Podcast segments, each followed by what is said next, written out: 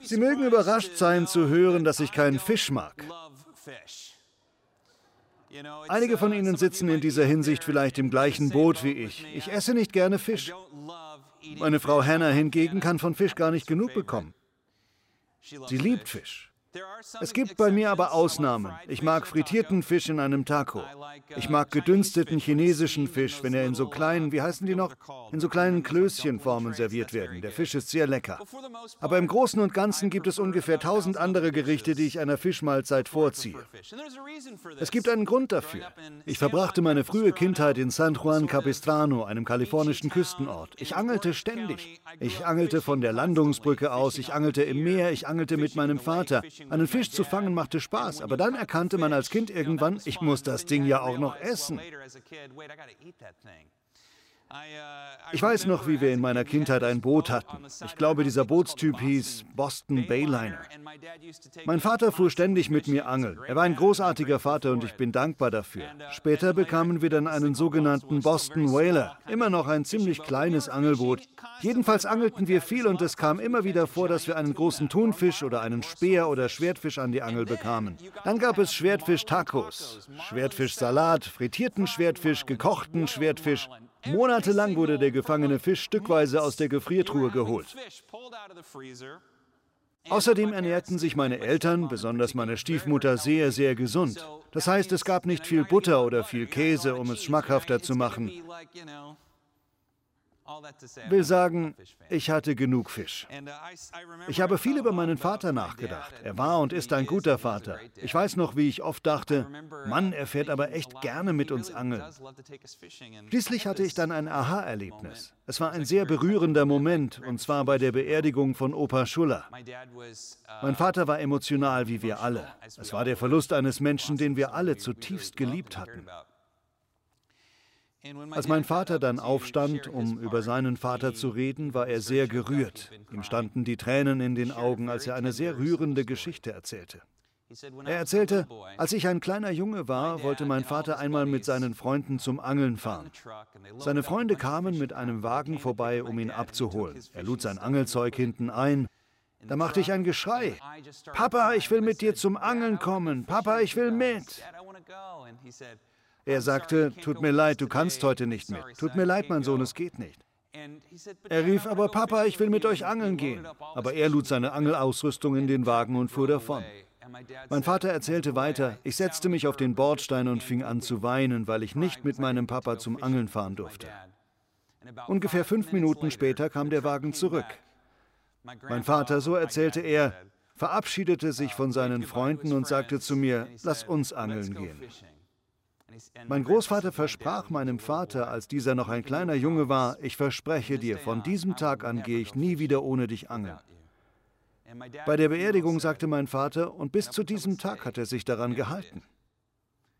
Zu jedem Angelausflug, den mein Großvater unternahm, selbst noch als alter Mann, als mein Vater längst erwachsen war, nahm er meinen Vater mit. Das ist eine rührende Geschichte. Wahrscheinlich könnte er sie viel besser erzählen als ich. Auch er ist ein Pastor. Jedenfalls weiß ich, dass mein Vater das gemeinsame Angeln mit seinen Töchtern und seinen Söhnen immer als einen wichtigen Teil der Kindererziehung ansah. Nur war das große Problem für mich als Kind nicht, dass ich besorgt war, nicht zum Angeln kommen zu dürfen. Ich war besorgt, so viel Fisch essen zu müssen.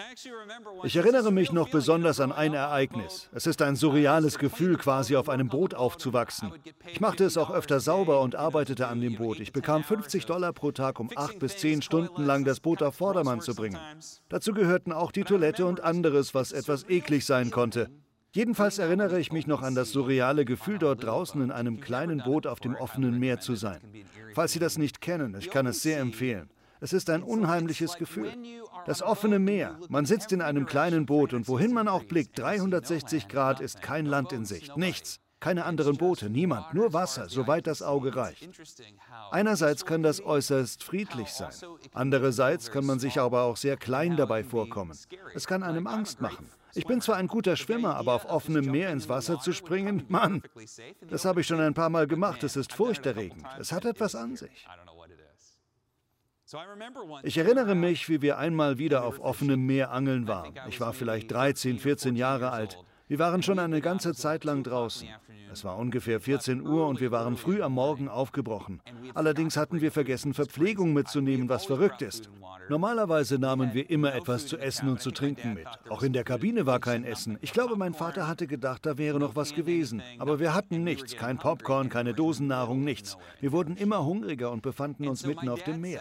Da meinte mein Vater, beten wir beten wir, dass Gott uns versorgt. Und woran denkt er dabei? Woran denke ich dabei? Fisch!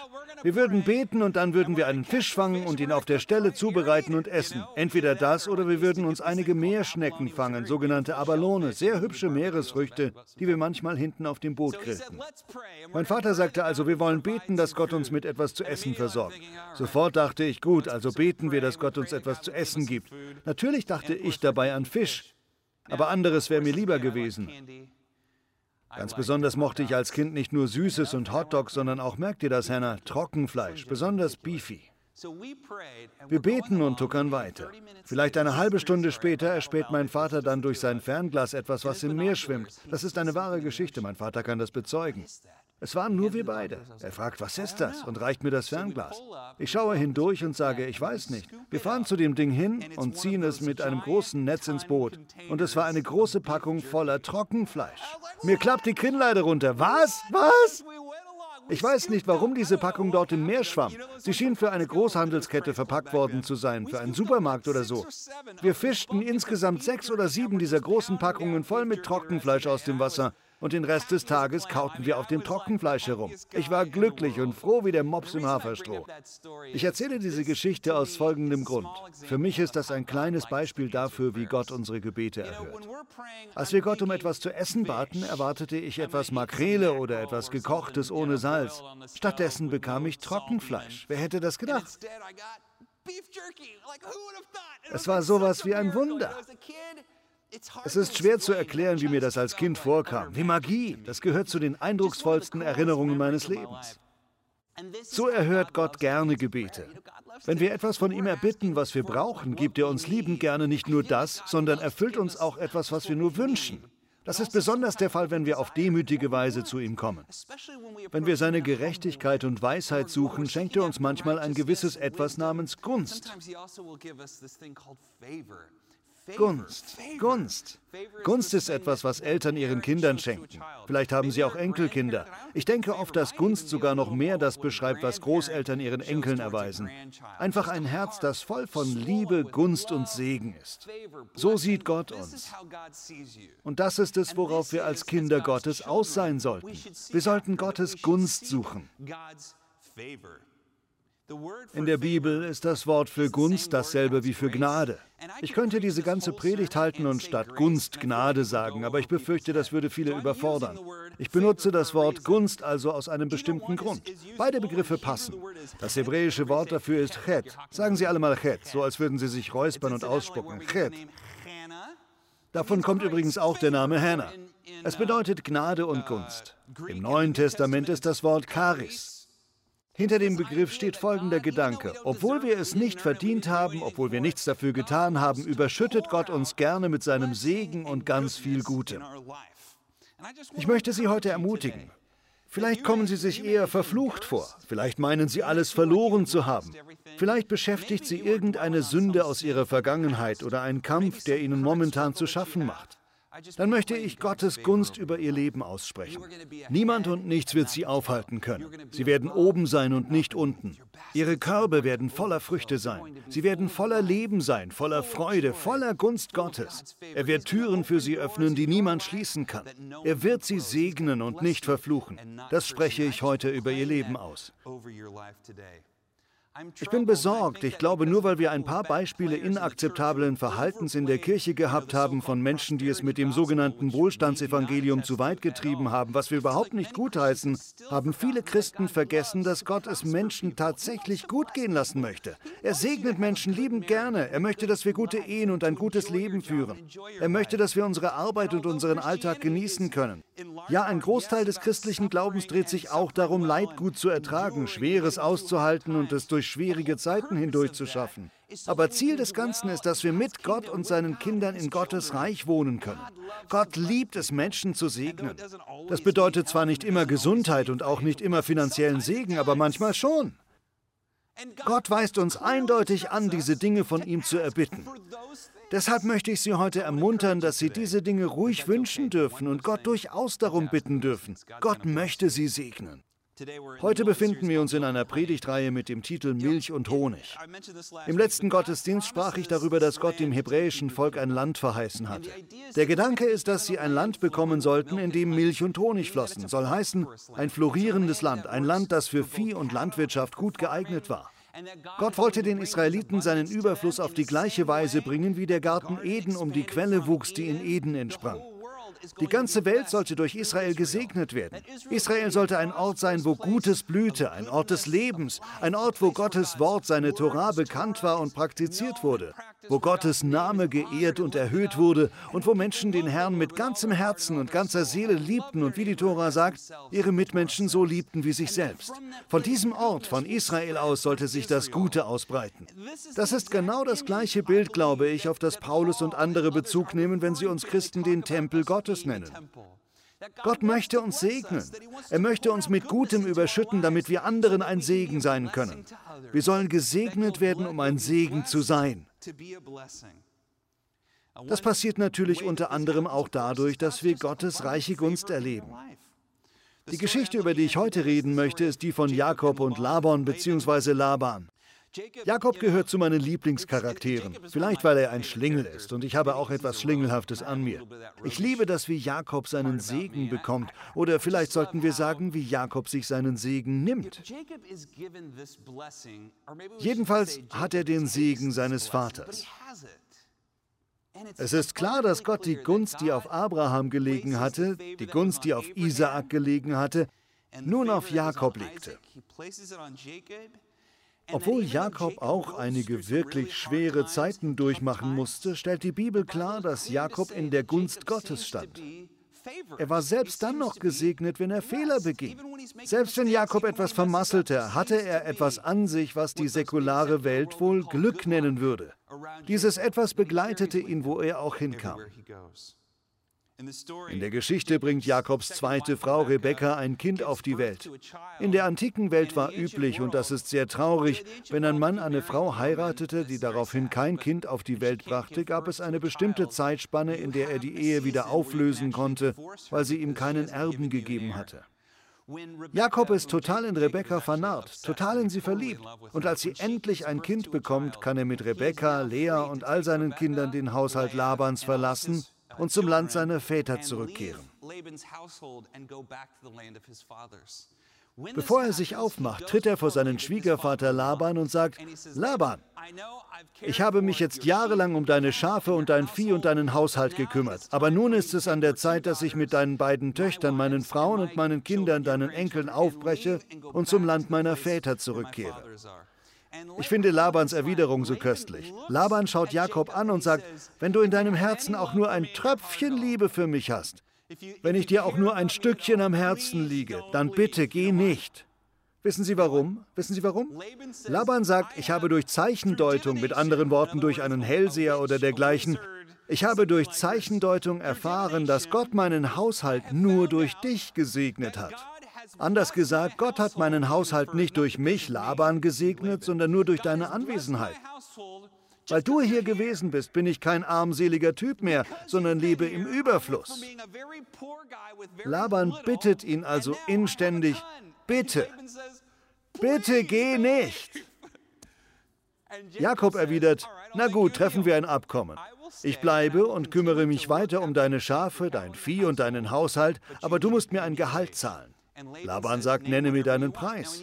In der antiken Welt wären ungefähr 20 Prozent normal gewesen. Gib mir jedes fünfte Schaf. Doch stattdessen sagt Jakob, gib mir alle gefleckten und gesprenkelten Schafe. Laban, der selbst auch so ein Schlingel ist, ein Krämer, ein Schwindler, ein Betrüger, sagt, klar, kein Problem. Hier ist ein Foto, das im Mittleren Osten aufgenommen wurde. So sehen Schafe im Mittleren Osten aus. Das ist ein Mädchen in der Eurasischen Steppe oder im Mittleren Osten. Sie melkt einige Schafe. Diese Schafe heißen Awasi. Fettschwanzschafe.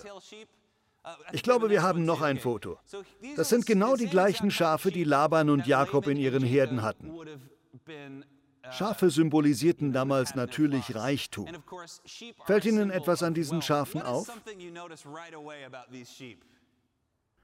Wie viele gefleckte oder gesprenkelte Schafe sehen Sie? Vielleicht diese beiden dort. Das heißt, diese Schafart ist größtenteils weiß, richtig? Diese Schafe sind völlig weiß, nur teilweise mit schwarzen Köpfen oder schwarzen Gesichtern.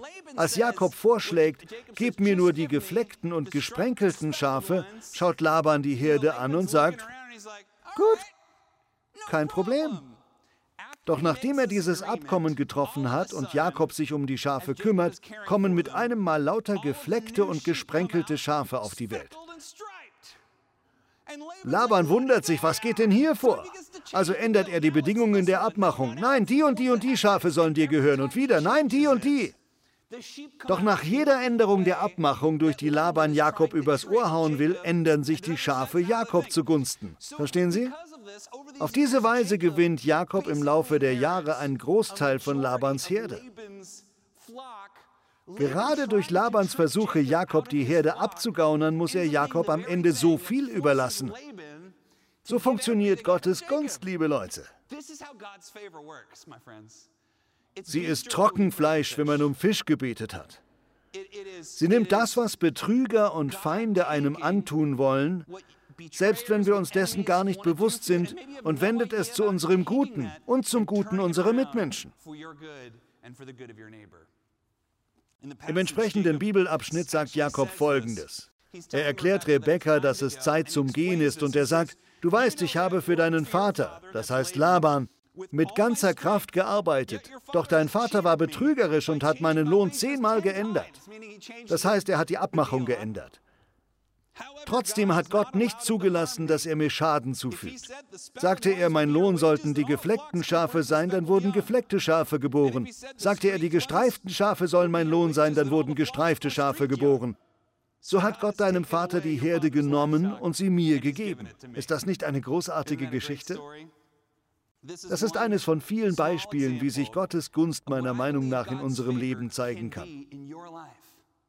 Wir sollten uns Gottes Gunst wünschen. Wir sollten dafür beten und auf seine Gunst achten. Gottes Gunst und Segen sind im Leben ausschlaggebend. Deshalb möchte ich noch einmal Gottes Überfluss, Gottes Gunst über sie verkünden. Er wird Türen öffnen, die niemand schließen kann. Er wird ein Licht auf ihrem Weg sein. Sie mögen jetzt gerade an einer schlechten Stelle sein, aber er wird sie dorthin führen, wo sie hin sollen. Das verkünde ich über ihrem Leben im Namen Jesu. Gunst ist klüger als ich und das liebe ich so daran. Ich bin nicht immer der Klügste, im Gegenteil. Manchmal kann ich ziemlich dumm sein. Aber das Gute ist, dass Gottes Gunst größer ist. Gunst ist größer als meine Fehler. Gunst ist größer als mein Pech.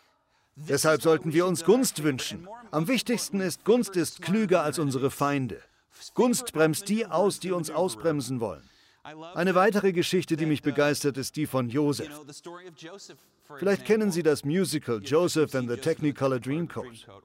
Oder Sie haben die Geschichte in der Bibel gelesen. Wie Sie wahrscheinlich wissen, hat Joseph einen großen Traum. Doch ihn trifft ein Unglück nach dem nächsten. Erst wird er von seinen Brüdern verraten und obwohl er sich weiter vorbildlich verhält, wird er weiter vergessen und verraten. Schließlich wird er jedoch sehr reich und sehr mächtig. Er findet die Brüder, die ihn ermorden wollten, und vergibt ihnen. Und dann spricht er seinen berühmten Satz aus. Ihr wolltet mir Böses tun, aber Gott hat Gutes daraus entstehen lassen, um viele Menschenleben zu retten. Das ist Gottes Gunst. So zeigte sich Gottes Gunst im Leben von Josef, und ich glaube, so wird sie sich auch in ihrem Leben zeigen. Genau wie bei Jakob, das wollen wir glauben. Amen. Sehr häufig vergessen wir, während wir uns etwas mühsam erkämpfen wollen, weil wir es jetzt sofort haben wollen, arbeitet Gott an etwas richtig Gutem für morgen. Vielleicht machen Sie das gerade durch. Sie kämpfen sich ab und bekommen keinen Boden unter die Füße. Oder vielleicht bringt der Coronavirus alles durcheinander. Oder vielleicht machen Ihnen andere Menschen zu schaffen. Vertrauen Sie Gott. Vertrauen Sie dem Herrn. In der Bibel steht, verlasse dich nicht auf deinen eigenen Verstand, sondern vertraue voll und ganz dem Herrn. Denke bei jedem Schritt an ihn, er zeigt dir den richtigen Weg. Das heißt, Gott wird uns schon ans Ziel bringen. Also können wir uns heute entspannen und darauf vertrauen, dass Gott uns segnen möchte. Vielleicht fragen Sie, Bobby, was ist denn jetzt ein gesegnetes Leben? Darüber haben wir im letzten Gottesdienst schon gesprochen. Aus biblischer Sicht bedeutet ein gesegnetes Leben nicht bloß Wohlstand, sondern ein durchweg gutes Leben, ein volles, reiches Leben, Lebensglück. Das kann finanzieller Wohlstand und Gesundheit bedeuten, aber dazu gehören auch gute Beziehungen. Es schließt alles mit ein. Das ist die Art des Lebens, für das wir bestimmt sind. Wie erlangen wir so ein Leben? Ich hoffe, das klingt nicht zu ungeheuerlich. Ich weiß nicht, wie ich es sonst nennen soll, das kam mir gerade. Ich betrachte betrachte die Bibel gerne in ihrer Gesamtheit, statt einzelne Verse auseinanderzunehmen. Und ich glaube, dass die Bibel im Grunde drei Dinge betont, die zu einem gesegneten Leben führen. Ich habe das mal grafisch darstellen lassen. Hier. Ich weiß nicht, wie ich das nennen soll. Das Segensdreieck, so etwas in der Art. Das stammt bloß von mir. Machen Sie damit, was Sie wollen. Das ist bloß Bobbys Lehre, keine offizielle Glaubenslehre. Aber ich glaube, dass ein gesegnetes Leben, ein florierendes, erfüllendes, gutes Leben aus einer Kombination dieser drei Aspekte besteht. Der erste Aspekt ist so offensichtlich. Gerechtigkeit. Besonders im Alten Testament ist das vermutlich der Aspekt, über den in Bezug auf ein gesegnetes Leben am meisten gesprochen wird. Gerechtigkeit klingt ein bisschen nach Selbstgerechtigkeit, oder? Aber gemeint ist damit, dass man ein guter Mensch sein möchte und gegenüber Gott und seinen Mitmenschen gut sein will. Ein Leben, das von Gerechtigkeit geprägt ist, muss kein perfektes Leben sein, aber es ist darauf bedacht, hier und jetzt das Richtige zu tun. Jesus sagt, trachtet zuerst nach dem Reich Gottes und seiner Gerechtigkeit, so wird was? Euch dies alles hinzugefügt werden. Richtig? Im Zusammenhang spricht er dort von materiellen Gütern. Im Neuen Testament, im Jakobusbrief steht außerdem, das Gebet eines Gerechten hat große Kraft und kann viel bewirken. Oder in älteren Bibelübersetzungen, das Gebet eines Gerechten vermag viel, richtig? Den Gerechten steht mehr Kraft zur Verfügung. Ich möchte Ihnen dazu noch eine Bibelstelle vorlesen. Sie ist etwas länger, aber das ist eine Zusage aus dem fünften Buch Mose, Kapitel 28. Wir glauben an die Bibel oder nicht, richtig? Wir können ihr glauben oder nicht. Und die Bibel sagt Folgendes. Gesegnet werdet ihr sein, wenn ihr zu Hause seid und wenn ihr draußen auf dem Feld arbeitet. Ihr werdet viele Kinder haben, reiche Ernten einbringen und eure Rinder, Schaf- und Ziegenherden wachsen sehen. Eure Körbe werden voller Früchte und eure Backtröge voller Mehl sein. Der Herr wird euch segnen, wenn ihr nach Hause kommt und wenn ihr wieder aufbrecht. Wenn eure Feinde euch angreifen, hilft euch der Herr, sie in die Flucht zu schlagen. In alle Himmelsrichtungen werdet ihr sie auseinanderjagen. Der Herr, euer Gott, wird euch mit reichen Vorräten beschenken und alles gelingen lassen, was ihr euch vornehmt. Er wird euch in dem Land segnen, das er euch schenkt. Wenn ihr seine Gebote beachtet und so lebt, wie es ihm gefällt, macht er euch zu einem heiligen Volk, das ihm allein gehört. So hat er es versprochen. Alle Völker der Welt werden sich vor euch fürchten, weil sie sehen, dass ihr das Volk des Herrn seid und seinen Namen tragt. Der Herr wird euch mit vielen Kindern beschenken, eure Herden vermehren und eure Felder fruchtbar machen. Überreich wird er euch in dem verheißenen Land segnen, das er euch geben will, so wie er es euren Vorfahren versprochen hat. Der Herr wird euch seine Schatzkammer, den Himmel aufschließen und eurem Land zur richtigen Zeit Regen schicken. Alle eure Arbeit lässt er gelingen, sodass ihr Menschen aus allen Völkern etwas leihen könnt und selbst nie etwas borgen müsst. Ihr werdet das bedeutendste aller Völker sein und euer Aufstieg ist unaufhaltsam. Das alles erfüllt sich, wenn ihr den Geboten des Herrn eures Gottes gehorcht, die ich euch heute gebe. Für mich ist die Sache klar, es kommt auf Gottes Segen an. Wir sollen nach Gerechtigkeit streben, allerdings nicht auf selbstgerechte Weise. Gott hasst Selbstgerechtigkeit, aber wir sollten uns mit Menschen umgeben, die Wert auf Integrität legen. Konzentrieren Sie sich auf den nächsten richtigen Schritt. Der zweite Aspekt ist Weisheit. Können wir nochmal die Grafik zeigen? Gerechtigkeit, Weisheit ist der zweite Aspekt. Erinnern Sie sich an die Geschichte Salomos? Als er König wurde, hatte er einen Traum, in dem Gott ihn aufforderte, erbitte von mir, was du willst, was du auch willst. Erinnern Sie sich, was Salomo sich erbat? Weisheit. In der Bibel steht, dass der Herr sich über diese Antwort sehr freute. Gott erwiderte, du hast mich nicht um den Tod deiner Feinde gebeten, du hast nicht um Geld gebeten, du hast nicht um Reichtum gebeten, du hast nicht um ein langes Leben gebeten. Weil du mich um Weisheit gebeten hast, will ich dir nicht nur Weisheit geben, sondern auch diese anderen Dinge. Also Weisheit. Das Gegenteil von Weisheit ist der Bibel zufolge eingebildet sein. Wer nichts hören will, wer sich kein Feedback wünscht, wer sich nicht ändern will, dem mangelt es an Weisheit. Weisheit ist in Demut verwurzelt. Sie erwächst dem Wunsch, immer zu lernen. Sie trägt sozusagen immer einen leeren Becher mit sich. Sie will lernen, wachsen, immer weiter hinaus. Sie sucht Rat. Es ist gut, sich mit Menschen zu umgeben, die bereits viel Weisheit haben. Je mehr wir uns mit weisen Menschen umgeben, mit Menschen, die wir respektieren, umso weiser werden wir selbst. Gerechtigkeit, Weisheit und dann natürlich das Ausschlaggebendste dieser drei, was ist das? Gunst. Einige von Ihnen haben Liebe gesagt, das stimmt auch. Aber wenn wir Gottes Gunst suchen, wenn wir Gottes Weisheit suchen, wenn wir Gottes Gerechtigkeit suchen, dann führen wir ein sehr glückliches, ein sehr erfolgreiches und ein sehr gutes Leben. So simpel ist das. Sie fragen, und wie erlangen wir Gottes Gunst? Nun bitten Sie darum, warum nicht? Bitten Sie um Gottes Gunst. Seien Sie außerdem ein großzügiger Mensch. Fangen Sie an zu geben. Sie werden sehen, Gott wird Sie mit seiner Gunst überschütten. Ich bin dankbar, dass ich einen Pastor hatte, der mir schon in jungen Jahren beigebracht hat, Gott um seine Gunst zu bitten, jeden Tag zu beten, Herr, öffne Türen, die niemand schließen kann. Schließe Türen, die niemand öffnen kann. Überschütte mich so reich mit deiner Gunst, dass sie auf meine Mitmenschen überfließt. Ich bete das immer noch. Ich bete das für mich selbst, ich bete das für Sie, für meine Familie und meine Kinder. Und ich bin überzeugt, wenn Sie diese drei Dinge suchen, wird Gott Sie mit ganz viel Segen überschütten. Einige von Ihnen sagen jetzt, Bobby, ich habe so viel verloren, was könnte es für mich noch geben? Richten Sie Ihr Augenmerk nicht auf das, was Sie verloren haben, sondern auf das, was Ihnen geblieben ist. Fassen Sie neuen Glauben, dass Ihr Leben wieder mit Gutem bereichert wird. Glauben Sie, dass Gott Sie segnen möchte und wird. Nein, das ist nicht das Wohlstandsevangelium, aber glauben Sie, Gott möchte, dass Sie im Leben gedeihen und Erfolg haben. Ich glaube, Sie können das erleben, wenn Sie diese drei Dinge suchen. Herr, wir danken dir und wir lieben dich. Wir danken dir, dass du uns unsere Sünden vergeben hast. Danke, dass du an uns glaubst und uns deine Kinder nennst. Danke, dass du uns nicht verurteilend oder zornig anblickst, sondern dass du uns durch Jesus mit Augen der Gnade und der Gunst und des Erbarmens und der Liebe anblickst. Herr, hilf uns, dich weiterhin mit ganzem Herzen und mit ganzer Seele zu lieben. Das tun wir, Herr. Und unsere Mitmenschen so zu lieben wie uns selbst. Im Namen Jesu. Amen.